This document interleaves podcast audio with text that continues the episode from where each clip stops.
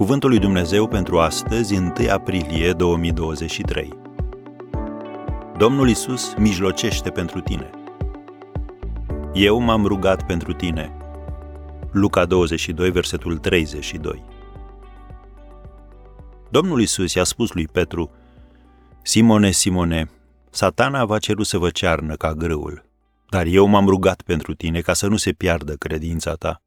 Și după ce te vei întoarce la Dumnezeu, să întărești pe frații tăi. Luca 22, versetele 31 și 32.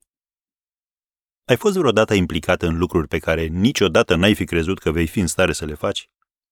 Nu ți-a trecut niciodată prin cap că ai putea avea o relație extraconjugală.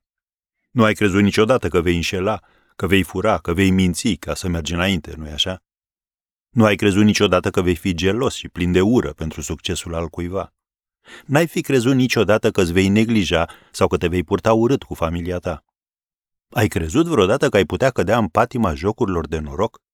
Și nici nu ți-a trecut vreodată prin minte că ai putea fi dependent de alcool, nu-i așa? Nu ești singurul.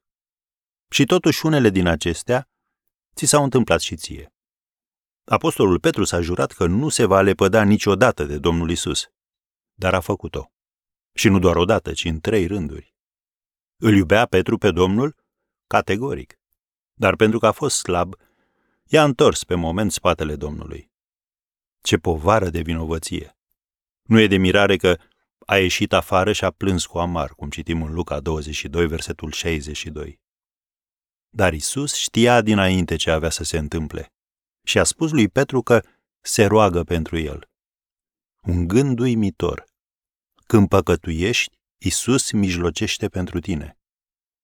De aceea și poate să mântuiască în chip desăvârșit pe cei ce se apropie de Dumnezeu prin el, pentru că trăiește pururea ca să mijlocească pentru ei.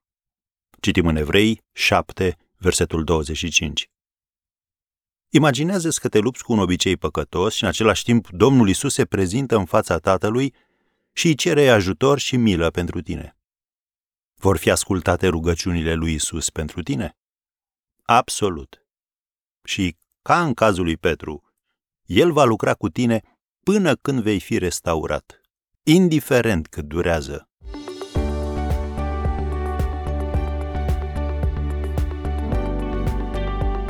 Ați ascultat Cuvântul lui Dumnezeu pentru astăzi, rubrica realizată în colaborare cu Fundația SER România.